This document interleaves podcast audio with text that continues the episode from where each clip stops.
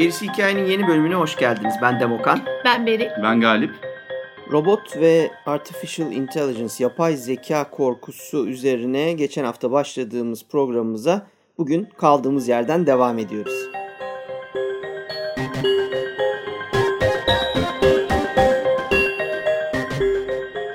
1903'te e, The Machine Stops diye Ian Foster'ın bir e, kısa hikayesi var. Burada da insanın makinaya veya robota veya e, yapay zekaya diyelim. Aslında burada olan daha çok hem makine var hem de yapay zeka var. Hmm. Bağımlı olması. E, bu insanlar yer altında yaşıyor hmm. ve e, onların yaşamasını sağlayan makinalarla yani ihtiyaçlarını karşılayan makinalarla varlıklarını sürdürebiliyorlar. Fakat makine bir süre sonra bozulmaya başlıyor. Ve bunun farkında olsalar da pek hani şey ihtimal vermiyorlar gibi veya kabullenmek istemiyorlar ama bir süre sonra e, makine tamamen bozuluyor. Bozuluyor. Çünkü insanları yer altında kalmaya zorluyor. E, nihayetinde de zaten o da bozuluyor. İnsanlar da ölüyor. Fakat Surface dwellers diye bir yüzeye çıkanlar var. Ee, onlar tekrardan medeniyeti kurmak zorunda kalıyorlar. Evet. Bir de tabii gülünç değil mi bu? Daha o zaman biz sanayileşmiş, makineleşmiş bir toplumuz falan diyorlar. Ulan ne gördünüz siz? Hiçbir şeyden haberiniz yok. O kendi kendinize şey paranoya yapmışsınız. Tabii dalga geçiyorum ama e, benim de yazdığım bir öykü vardı işte gezinti vesaire. Onda da e, direkt olarak bu yeraltı yerüstü karşıtlığı, makinalar, insanlar falan tartışılıyordu. Fallout vesaire de mesela orada da en çok bundan etkilenmiş olduğunu düşünüyorum. Dwellers'lar şunlar bunlar. Bir sonraki bayağı önemli. 1920 RUR yani Rose's Universal Robots diye bir oyun bu. Karen Capek'in. Ee, Tiyatro oyunu yani. Evet evet oyun. Ve burada ki robotlar aslında daha çok Android'de de benziyor fakat birazcık da replicant yani e, onun Türkçesi ne tam olarak nedir bilmiyorum. Kopya, taklit. Kopya, ha, ha. replicant yani kopya. İnsana benzeyen robottu aslında tabii. Evet evet insana benzeyen robot. Şimdi burada bu oyunun özellikle önemli olmasının sebebi robot kelimesinin yayılmasını sağlıyor. Çünkü robot robotadan geliyor. Bu da çek e, bir kelime. Forced labor yani zorunlu işçilik e, anlamına geliyor. Ve zaten oyunun kendisi de bu konsept üzerine kurulmuş. Robotlar ilk önce insanlara hizmet etmekten son derece mutlu fakat bir süre sonra tabii ki evrimleşip isyan çıkarıyorlar. Hı hı. Köle aslında. Köle demek. Evet, evet, evet. evet. Zorunlu işçi. Şimdi bir de robotun gözünden hmm. bakmaya başlıyoruz. 1932'de The Lost Machine bu da kısa bir hikaye. John Wyndham'ın Amazing Stories'de e, yayınlanmış. Marslı bir robot dünyaya düşme Gafletinde, gafletinde bulunuyor. bulunuyor. Talihsizliğine rast, şey uğruyor diyelim daha çok. Ve tabii ki çevresini inceleyerek nereye düştüğünü anlamaya çalışıyor. E, fakat o kadar mantıksız şeyler, o kadar düzensiz ve anlaşılmaz şeylerle karşılaşıyor ki yani bir araya getirip bir anlam çıkarmakta zorlanıyor ve yalnız kalıyor tabii doğal olarak. Bu eserin en önemli noktası e, bunun robotun gözünden anlatılıyor olması. Bir robotu gene yani bir düşman olarak değil de bir birey olarak ele alan bir e, eser var. Bu da daha sonra zaten çok sevdiğimiz bir esere ilham olacak. O da 1939 I, Robot adlı eser. Eando Binder yani Earl Otto Binder tarafından e, yazılmış. Burada bir doktor bir robot yapıyor. E, fakat doktor sonra bir aksilik bu ya üzerine bir ağırlık düşmesi sonucu ölüyor. E, ve Kahya robotu sorumlu tutuyor. Ve bunun üzerine tabii herkes robotun peşine düşüyor. Baya bir böyle robotlu Frankenstein olmuş Aynen hmm. öyle. Çünkü çok güzel bir atıf var burada. Nedenini anlamaya çalışıyor. Yani niye böyle hedef olduğunu anlamaya çalışıyor. Fakat sonra Frankenstein'i görüyor. Şeyin e, doktorun evraklarının arasında ve okuduğu zaman aslında neden olduğunu anlıyor ve kendini teslim etmeye karar veriyor. Öyle bitiyor hikaye. Bu daha sonra Asimov'un gene iRobot adlı eserine ilham oluyor. Frankenstein'a atıfta bulması açısından ki zaten başında Galip söylemişti Frankenstein aslında bütün bu yapay zekada olsa birey birey değildir e, sorunsalına e, atıf yapan önemli eserlerden bir, bir tanesi ki bu yapay zekaya da e, gayet uyuyor.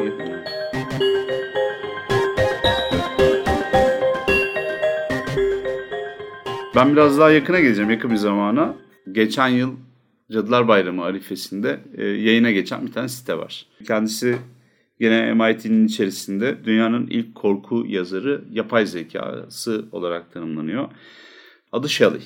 Ee, Pınar Yanardağ tarafından ve onun aklından çıkan bir şeyler üretilmiş ya da hani e, hazırlanmış bir proje öğrenen, okuduklarından beslenen bir robottan bahsediyoruz. Robot derken... Robot Yine MIT'de yalnız değil tabii. mi? O ekip MIT'de bir tane Türk kızımız var. Tabii tabii. Pınar içinde. Yanardağ tek başına bunu üretmiyor tabii ki. O projeyi büyük ihtimalle konsepti yaratan ve yani projenin başında olan kişi. Yani onun sorumluluğunda gerçekleşiyor.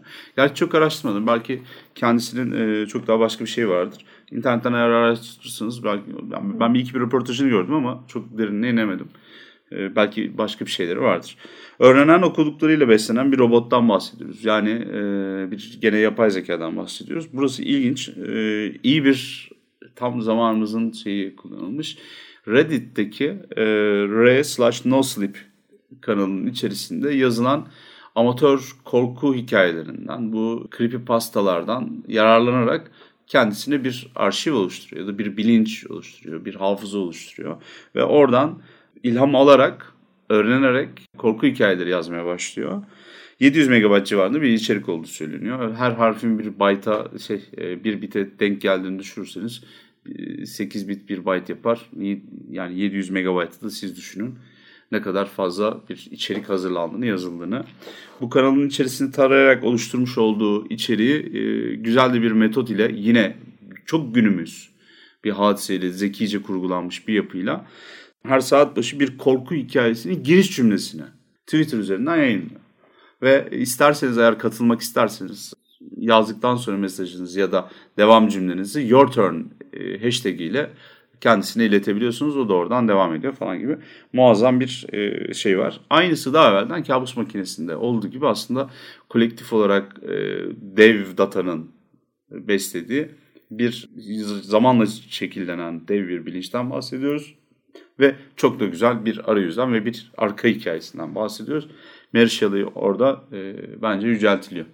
Evet tabii e, şey zannetmeyelim daha hikaye falan e, yazdığını söylemek biraz zor e, Shelley'nin insanlardan aldığı bu bilgilerle işte başa sona birer cümle koyarak ilerliyor ama hı hı. sonuçta işte bu minik creepy pastalara bir etki ettiği düşünülebilir. Zamanla e, çok daha gelişme ihtimali var. Yani creepy pastaların da çok öyle hikaye hikaye olmadığını düşünürsek de normal. Yani odaya girdiğimde karanlık bir gölgeyle karşılaştım. Ve e, bu beni çok ürküttü demiyor tabii. O kötü öykücülük öyle. Tamam ama işte, devam. işte yani Shelley'nin şeyleri işte öyle o kafalarda bir cümle hani o bulduklarından bir cümle koyuyor. İnsanların yani şu anda %99 e, insanlara bağımlı bir e, Makineden, makineden bahsediyoruz. Ama potansiyeli belli ki arttıkça e, evet. gelişecek. E, tabii canım kapasitesi arttıkça e, birikimi artıyor. Birikimi arttıkça e, olasılıklar da artıyor. Bu programın başında dediğim gibi daha bitmemiş bir iş bu. Yani daha o oluşmadı o, bitmedi o iş. Biz onu atlamadık onu. İnsana bağımlılık noktasında şöyle söyleyeyim. Sonsuza kadar öykü giriş cümlesi ya da mikro öykü yazabilir. Shelley'i kimse de dokunamaz ama bunlar öykü değil.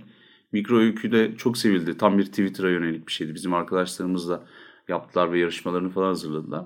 Aynı model sonsuza kadar yapabilir. Elinde bayağı data var. var. Hatta.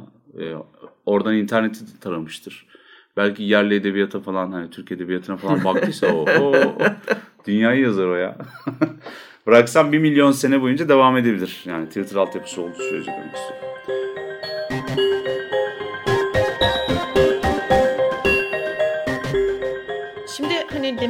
Konuşmuştuk insanın insan ve makinenin bir arada yaşaması veya makinenin insana eşlik etmesi için yaratılması gibi.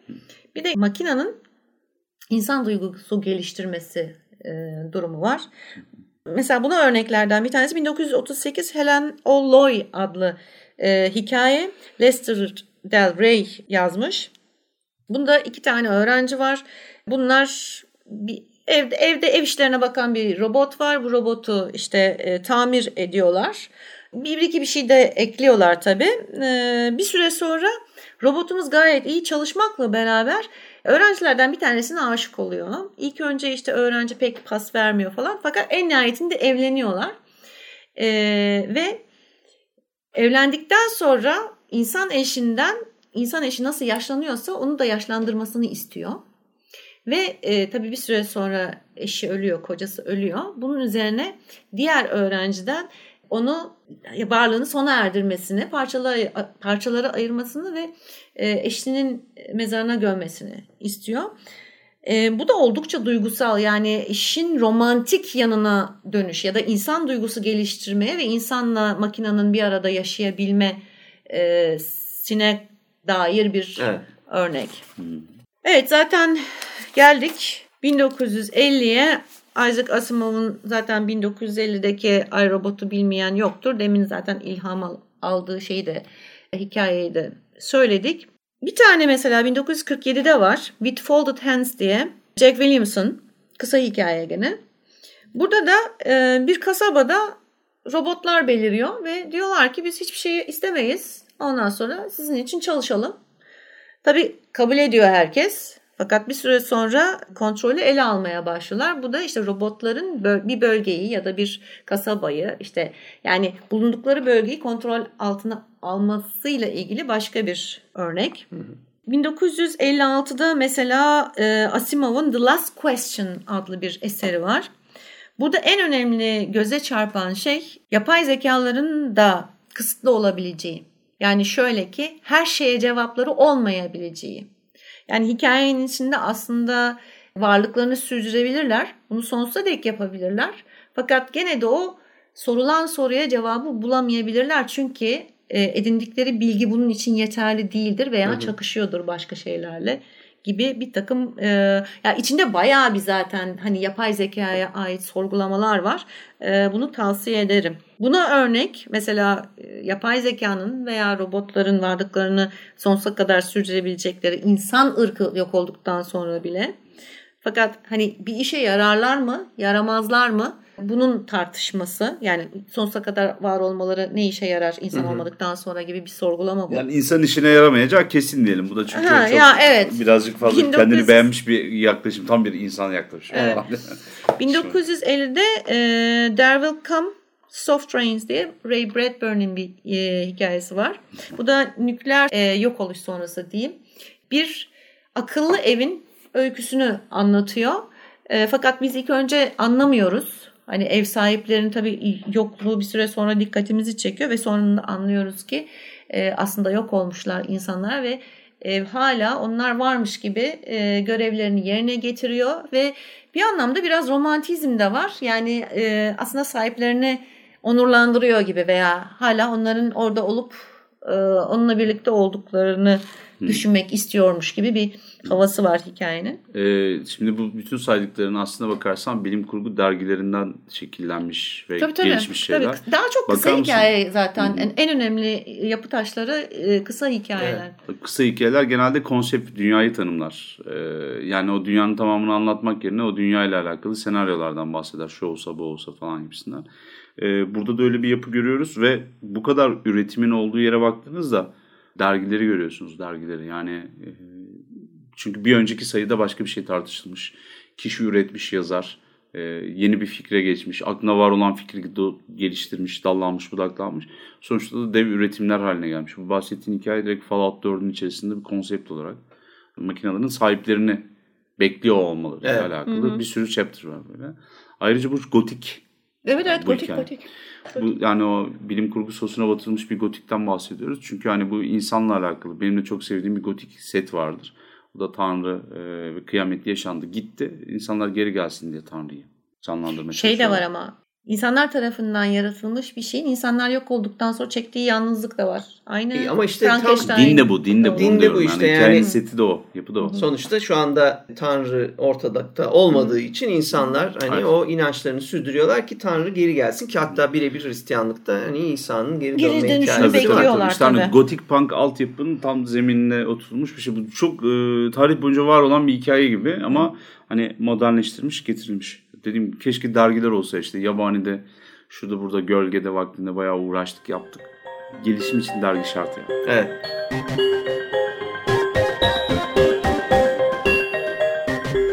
Bir sonraki 1966 The Moon is a Harsh Mistress. Hmm. Robert A. Hen- Aynen. Heinlein'in. Çevirdiler onu. Evet. tekrar, evet. Bu da ayda bir koloniden bahsediyor. Ee, tabii bu koloninin başında biri var ama daha çok bu işi yöneten bir e, bilgisayar aslında. Yani yapay zeka. Ve bir süre sonra e, bu kolonicilerin e, el, yani şöyle söyleyeyim eline geçiyor demeyeyim çünkü aslında isteyerek yapıyor. Çünkü koloniciler daha çok daha çok önem veriyor ona çünkü yaşamaları için e, gerekli bir şey. Ve bunların e, dünyaya karşı isyan çıkarmalarına yardım ediyor. Ee, epey enteresan. Yani bir yapay zekanın bir grup insanla birlik olup başka e, grup insana karşı mücadele vermesini e, anlatıyor. Yani şey olarak en azından yapay zeka açısından işlediği konu bu. Tek konusu bu değil tabii. Yani demiştim e, her her birinde yapay zeka temasına atıfları söyleyeceğim diye. Ee, 1968'de 2000 şey 2001 uzay ma- Macera. macerası var Arthur C. Clarke'ın. Ee, burada yapay zeka olarak HAL 9000'i görüyoruz. Ki buradaki en göze çarpan şey aslında bütün bu HAL 9 9000'in yaptıklarının ya da bozukluğunun öyle söyleyelim. insanın verdiği direktifteki çakışmadan kaynaklandığı ortaya çıkıyor. Yani öğrettiği veya daha doğrusu depoladığı bilginin veya verdiği direktifin tam olarak veya net olarak ne olduğunu açıklamıyor. Açıklamadığı için veya sınırlarını çizmediği için böyle bir şeye sebep oluyor. Yani Evet. aslında bir insanın direktifi Hmm. sebep oluyor HAL 9000'in raydan çıkmasına sebep. Evet. Ya tabii e, robot kurallarının içerisinde e, bir Türk kültüründe yazılmadığı için e, hocanın dediğini yap, yaptığını yapma gibi e, bir şey de yok, bir kavram da yok. Yani başka bir kelimelerle hani tekrar söyleyebilirsiniz bunu ama sonuç itibariyle insan eğer kuralı koyuyorsa onun dediğini yapmak zorundasın. Ne dediğini, nasıl davrandığını çok önemi yok diye hani belirtmek gerekiyor. Çünkü insanla oradaki yapay zekanın ya da robotun e, yapay olarak üretilmiş bir bilincin ya da bireyin arasındaki ilişki al- bayağı çok ciddi bir alt üst ilişkisi. Evet. Her şekilde onun üstündesin orada. Übermensch gibi takılıyorsun orada üst insan olarak. E, dalgasında geçiyorlardı. Norseman'da falan alt insan diyorlardı kölelere mesela. Çok iyi bir tabirdi o. Buradaki şeyde robotlarda da öyle. Çünkü robot yasaları var. Yani hal onun dışına da çıkmıyor. 1942'de galiba ilk robot yasalarını söylüyor e, Isaac Asimov bir öyküsünde. şey var evet. 3 robot yasası sonra bir dördüncü geliyor ama belki de hani bir beşinciyi arada koymak lazım. Tabii. Bu dediğim örnekte olduğu gibi yani dediğini yap yaptığını yapma şey olması lazım. Çünkü iRobot'u mesela Türkçe'ye çevirdiler. Türkçe'de İtekin'in e, bilim kurgu serisi bayağı iyi. Alican Saygın Ortanca ile Emre Aygün, Ömer Ezer genç şeyler bunlar. Editörler. Çok iyi bir iş çıkarttılar. Çok güzel kitaplar çevirdiler. Mesela orada sıkça işlenen konular bunlar şeyin Asimov'un iRobot'un içerisinde zaten bununla alakalı o kadar çok öykü var ki bu çatışmayla alakalı. Bir Venüs hikayesi var. Venüs'te koşanlar falan. Robotlar. Tam matematik hesabı ve insanın vermiş olduğu yönergelerin çatışmasıyla alakalı bir sürü şey çıkıyor. Tabii bu sırada 2001 A Space Odyssey romanıyla ünlü olsa ve bunları tartışsa da tabii hikayenin popülerleşmesinin en önemli kaynaklarından biri bu 2001 A Space Odyssey'nin e, filmi Kubrick'in filmindeki HAL 9000'le gelişiyor ve bu tabii kitapla birebir değil. Arthur C. Clarke ile Stanley Kubrick'in birlikte oluşturdukları bir senaryo. Arthur C. Clarke'ın bir kısa öyküsü üzerinden ilk önce şekilleniyor. Ama e, kitapta, filmde ikisinin ortak ürettikleri bir şey. Özellikle uzay yarışını çok zirvede olduğu bir zamandan bahsediyoruz. 1960'lar. 1950'lerin ortasına 60'ların sonuna kadar çok ciddi bir yarış var. Dünya başka hiçbir şey konuşmuyor. Evet. Ruslarla Amerikalılar uzaya kim ilk uydu gönderecek, insan gönderecek, aya kim gidecek. Hep ilk ilk ilk ilk. Bunların konuşulduğu bir yerde e, uzay filmlerine de ekstra bir ilgi var. E, Kubrick'in de bir vizyonu var. Arthur C. Clarke'ın öykülerinin işlerini biliyor. Birlikte bir çalışma gerçekleştiriyorlar. Ben kitabı daha çok beğeniyorum. Öyle söyleyeyim. Sinema tarafı inanılmaz büyüleyici, etkileyici, çarpıcı e, ve yani büyük bir şaheser, büyük bir iş. Fakat bir kitabını okumanız lazım arkadaşlar. Arthur C. Clarke'ın dehası, iyi bilim kurgusu orada çok belli oluyor. Filmde yakalayamadığınız bir sofistike bir şeye giriyorsunuz, derinlik alıyorsunuz ve e, filmden sonra yayınlanıyor kitap. Diyebiliyorum. Evet. Yani aynı sene bile olsa sonuçta ilk başta sadece bir kısa öykü var ve konu da e, bununla öyle dev örtüşmüyor. Birlikte geliştirdikleri bir konsept haline alıyor. Evet ve e, bu şeyde ben filmle ilgili yine söyleyeceğim e, söyleyeceğimi burada bizim özellikle yapay zekadan korkmamızın o tekinsizlik yaratan sebeplerinden birini filmde çok net görüyoruz. O da HAL 9000'in konuşma şekli yani yaptıklarından çok yaparkenki tavrı bütün o sükunetiyle e, uzayın derinliğinde yalnız kalmış bir adama ben en korktuğum benim cümlelerden biridir. I'm sorry Dave, I'm afraid I can't do that der. Üzgünüm Dave ben bunu yapamam der. Verdiği bir emre kabul etmez ve bu yani sonuçta Dave'in ölümü anlamına gelmektedir. Bunu engellemek için müthiş bir savaş ondan sonra döner aralarında ama satranca dönüyor ondan sonra. Evet ama önemli olan bu duygusuz tonlama çok önemlidir. O bizim makine ve e, insan arasındaki o tekinsizliği yaratan kaygı ve korku. Hatta bir trivia olarak da söyleyeyim. Bunun peşine Anthony Hopkins Hannibal karakterinin konuşma şeklini HAL 9000'den ilham aldığını söyler. Zaten bir de şöyle söyleyeyim. HAL 9000'in hal hareket ve tavırları aslına bakarsan bir psikopatlık içerdiği için, şöyle psikopati içerdiği için. Empati yoksunu, ben bu adamı uzayda Jüpiter'in bilmem ne yörüngesinin açıklarındayız. Ben bu herifi nasıl bırakıyorum? Ölür gider bu falan deyip sorumsuzluk yani bir sorumluluk hissetmemesi, kendi işine bakması, kendi menfaatine hile yapması, onu baştan çıkartmaya çalışması. Bunlar bildiğim psikopat hareketleri. E, ve gerçek dünyada da bu psikopatlar bilindiği ve var olduğu için aslında orada yapay zekanın duygusuzluğundan değil, yapay zeka şeklindeki daha doğrusu bütün bir gemiyi yöneten bir psikopattan korkuyoruz. Halın yerinde başka e, Halil olsaydı atıyorum. Ondan sonra bir şey değişmeyecekti. Çünkü psikopat bir adam ve insana zarar veriyor gibi. Bu güzel bir şey diyorsun ama bence bu iş tam ters çalışıyor. Yani biz psikopattan korkmuyoruz tartışma olarak tabii ortaya atılınca benim şu an ilk aklıma gelen biz onun işte o duygusuzluğundan korkuyoruz. Aynı yere yani bir döngü var orada. Birinin bizim gibi olmaması ve aynı benzer hisleri hissetmemesi ve empati kuramaması bizi korkutan şey. Bunun sonucunda bir bu bir insansa psikopat diyoruz. Bir robotsa o zaten robotun normal hali. Onun duygularının olması mümkün değil bizim bakış açımıza göre. E işte ama bak bu da bir duygu. Tamam? Yani empati kurmamak vesaire kendi amacına çok yüklenip dünyanın dışında kalmak gerekiyor. Empati dediği şey bir argümanı daha dikkate almak aslında bakarsan.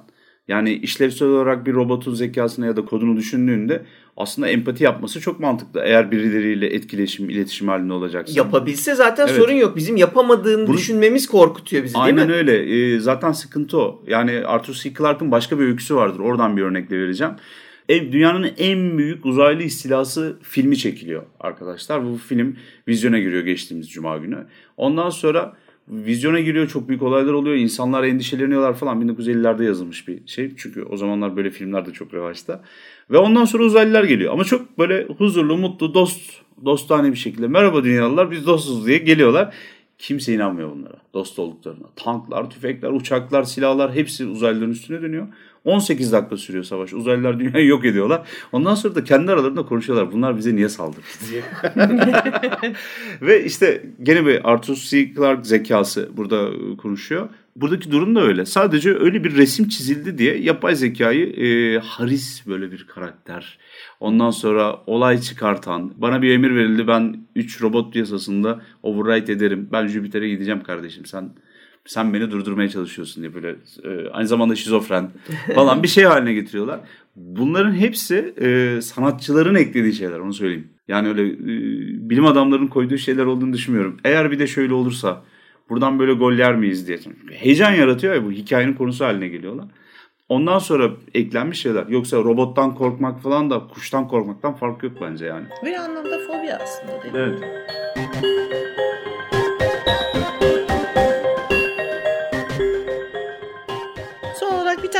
Bir tane daha e, örnekten bahsedeceğim. Ondan sonra zaten e, yavaş yavaş toparlayalım. Çünkü artık vaktimiz yetmiyor. Anladığım kadarıyla bir sonraki e, bölümü de sinemada yapay zeka ve robot korkusu e, olarak çekeceğiz. Pardon iki tane bahsedeceğim varmış. Hatta üç tane. kısa kısa hemen hızlı hızlı, hızlı geçeceğim. 1988 Hell's Park, Janet Kagan'ın. Burada e, bilgisayarın bir personaya yani bir bireye dönüşmesini yani e, bir birey olarak nasıl var olacağını e, görüyoruz. Alien antropoloji gibi yani uzaylı antropolojisi veya linguistik gibi e, bir takım e, güzel noktalar var. Fakat e, özellikle karakterlerin android tarzı makinalar olması yani evet insana benziyorlar vesaire ama bu güzel eseri tavsiye ederim. Sonra 1992 Snow Crash var Neil Stephenson'ın. Bunda mesela virtual reality gibi yani sanal gerçeklik MMO yani Massive Multiplayer Online e, oyun veya en azından oyunların geleceğiyle alakalı bir takım şeylerde bulunması e, ne derler varsayımlarda bulunması. Avatar konusu ve metaverse dedikleri aslında bugün e, bizim oyunlarda bu e, devasa online oyunlarda e, girip bir avatar edinip e, ondan çeşitli maceralara atılmamıza yapılan atıflar var burada ama tabii bu tamamen gerçek hayat yani gerçek hayatta demeyeyim de insanlar hayatlarını yaşarken bu tür şeyleri kullanıyorlar. Yani oyun vesaire değil daha farklı ihtiyaçlarını gidermek için de bunu kullanabiliyorlar Metaverse denilen yere. Çeşit buluşlar var mesela Red Things denilen. Bunlar e, yarı otonom e, şeyler gibi. E, emniyet güçleri gibi. Hmm. Bu Metaverse konusu özellikle bu e, hikayede önemli. 1984 Neuromancer var. Hmm. William Gibson'ın. E, bu da bir bilgisayar korsanının çok güçlü bir yapay zekaya karşı verdiği mücadele anlatılıyor. Bu da en azından hani insan yapay zekaya karşı e, tadında bir bu üçleme zaten. E, bu bir şey soracağım. Bunun yeniden çevrildi mi yoksa hala aynı çevirimi dönüyor? Tam Çünkü çok kötü ben bir çevirisi var. Türkçe'de evet. okumanız Türk, mümkün değil yani. Ben Türkçesine bakmadım zaten. Tabii şey hayır senin için Nereden söylemiyorum. Genel olarak altın, altın esas en eskisi altındı. Evet, Ve maalesef e, o şey yani okunması mümkün olmayan bir çeviriydi. E, hala o aynısı mı geziyor onu bilmiyorum. Ya da geziyor mu belki onu da bilmiyorum ama İngilizcesini okumanızda fayda var yani. Evet evet. Cyberpunk'ın şeyi zaten bu. E, nedir? Kutsal kitabı. Evet. Bir şey bu. Evet.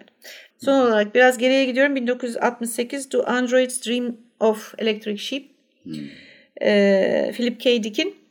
Bu da aslında yapay zekaların yani androidlerin birey olarak hakları var mıdır tartışmasına çok güzel bir örnek. Tabii. Bu e, biliyorsunuz Blade Runner'ın da e, şeyi. Atası. Ana fikri. Atası. Ana, mükemmel bir şeydir. Felsefi tartışmadır kitap bu arada. Yani evet. e, şeyde, filmde de konuşmuştuk ya Blade Runner'da. Hı hı hı. Yani okumanızda fayda var arkadaşlar. Üzerine bilinç nedir, varlık nedir onu söylemek lazım.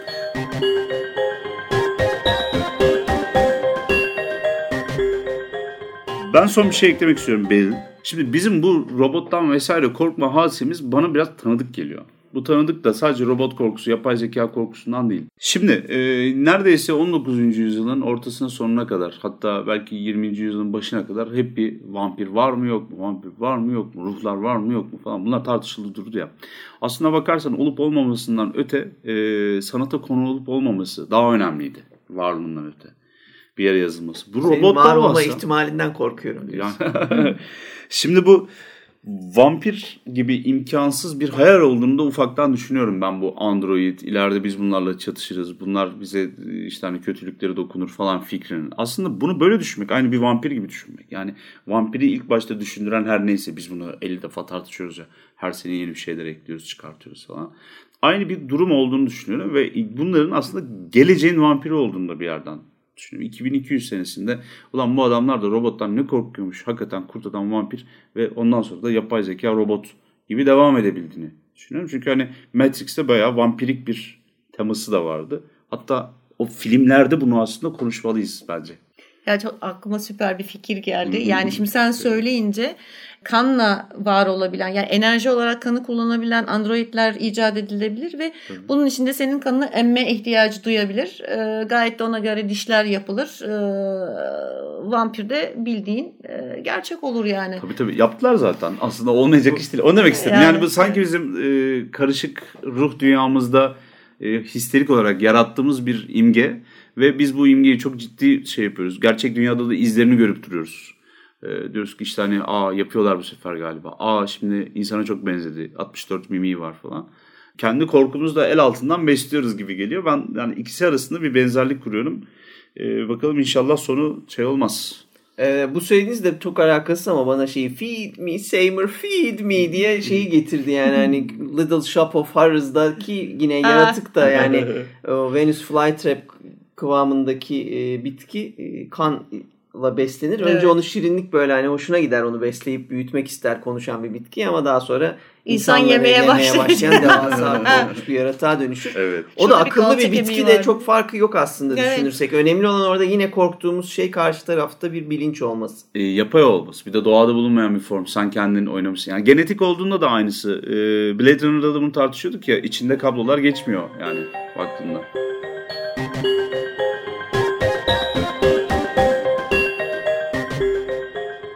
Robotlar bizim kontrolümüz dışında gelişti, evrimleşti ve artık kendi kendilerini yapabilir ve kendi kendilerini idame ettirebilir duruma geldiler.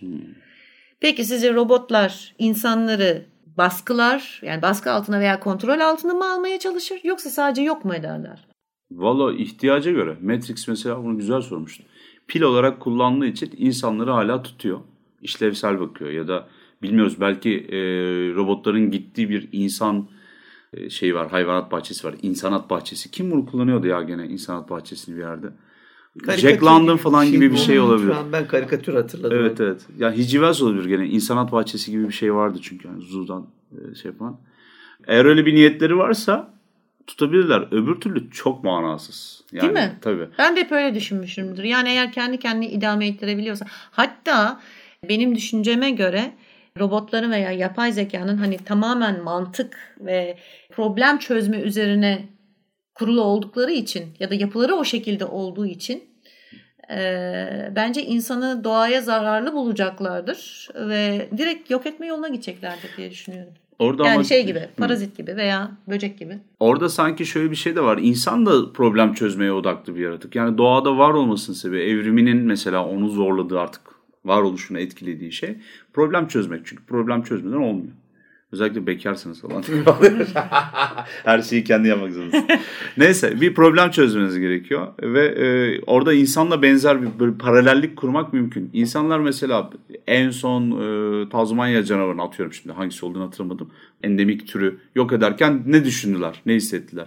Hiçbir şey hissetmediler büyük ihtimalle. Bugün Amazonlara adamlar traktörlerle giriyorlar böyle. Yani ağaçları kesiyorlar hiçbir şey umursamıyorlar. Şimdi ben biraz daha olayı gelecekte düşündüğüm için benim en başta da anlatmaya çalıştığım gibi bu iş gerçek ciddi bir evrimleşme olmadan ben o kadar büyük bir hızla gelişeceğini düşünmediğim için bu olası zekanın robotların evrimleştiği gibi insanların da o gün nereye doğru evrimleştiğiyle ilişkili bu sorunun cevabı.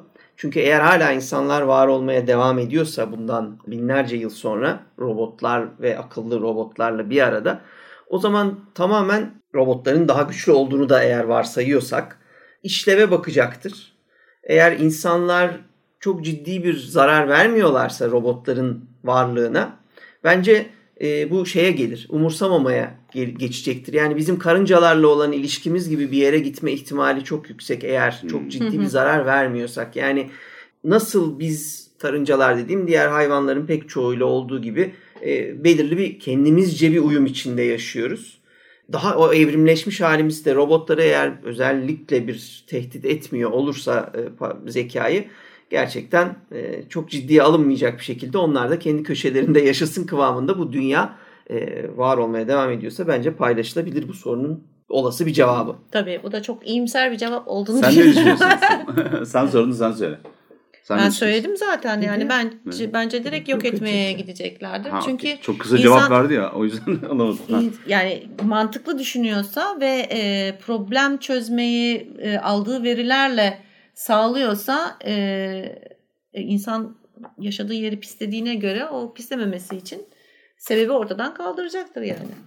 Ya da insanı tamir edecektir. Kardeşim siz hepiniz kusurlusunuz. O zaman diye. işte cyborg çıkacaktır Evet. ortaya. Yok, yani yarı yani cyborg mu deniliyor? Yarı Andy insan- diyorduk. Droid işte şeyler. İşte hepsi olur. Cyborg da olur. Evet Android da olur. Yani e, makine insan karışımı şeyler çıkacak ortaya o zaman. Bu hafta çok keyifli ve çok da derin bir konuya girdik. Korku edebiyatının tabii ki e, zemininde bulunduğu bir şeydi. Genelde bilim kurgu gibi görünür ama genelde o bilim kurgu hikayelerin yapay zeka varsa işin içinde e, en çok kullandıkları metot, motif, insanlarda yarattıkları his korkudur. Biz de bunun altını çize çize tarih boyunca ve e, sanat ve kültür tarihi boyunca e, yapay zekayı, yaratıkları ve e, robotları konuştuk. Şimdi asıl bu zemine attığımız bu temelin üzerinde çok daha güzel diğer bölümlere yol alabiliriz. Gelecek bölümde de sizlerle sinemada korkunç robotları Ve korkunç yapay zekaları tabii. Gelecek bölümde görüşmek üzere. Görüşmek üzere. Bizi dinlediğiniz için teşekkür ederiz. Görüşürüz.